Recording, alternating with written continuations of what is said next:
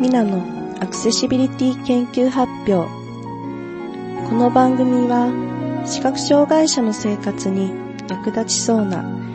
機械や情報を個人的に研究している私、ミナが少しずつ出始めていると感じている成果をお話しします。今日の BGM は音羽ザクロさん作曲の心の鼓動です。今日のテーマは3月10日土曜日に開催しました食事会とレクチャーイベントについてです。今日で実は私のミニ番組24回目、今年度最後の回となりました。最近1年分をまとめて聞き直し、結構テーマがイベントのことに偏っていると気づいたばかりですが、今日もやっぱり話したいので、イベントについてです。当日は週間天気予報ではしばらく雨でしたが、幸いお天気に恵まれ、一安心でした。12時頃に全員喫茶パティオに集合し、お食事会を始めました。メニューは美味しいカレーランチ、野菜とお肉の入った優しい味のスープカレーに、サラダ、フルーツ、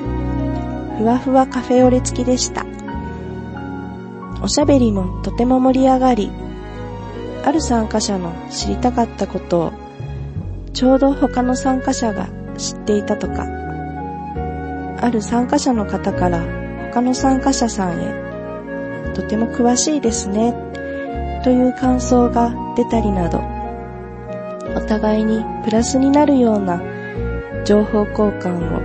行えたと思います。持ってると便利な iPhone アプリのお話もして、時間が過ぎつつ名残惜しい中、次のレクチャーを始めるために終了しました。そして場所を移動して八王子音楽院貸し会議室にて、視覚障害者のための電子音楽制作入門、音声編集ソフト、 Audacity 編のレクチャーを始めました。レクチャーはツイキャスでも配信しました。レクチャー用の原稿、ツイキャスの録音、録音をリクさんに編集していただいた MP3 ファイルなど、いろいろな形でインターネット上で公開していますので、興味のある方はぜひご覧ください。今回 Audacity のレクチャーをしてとても嬉しかったのは、参加されていた方が翌日にはレクチャーで紹介した全機能を使って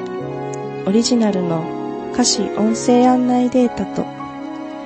歌を歌って伴奏と合わせたデータを送ってくれたことです。参加者の方がやりたいと思っていたこととレクチャーの内容がぴったり一致してその方の新しい展開に力添えできたように感じました。今日の放送はいかがでしたでしょうか？皆様からのメッセージをお待ちしています。メールアドレス accs アットひまらじ .com 小文字 a c c s アット h i m a r a j i ピリオド c o m までお送りください。番組専用メッセージフォームからもお送りいただけます。以上、ミナのアクセシビリティ研究発表でした。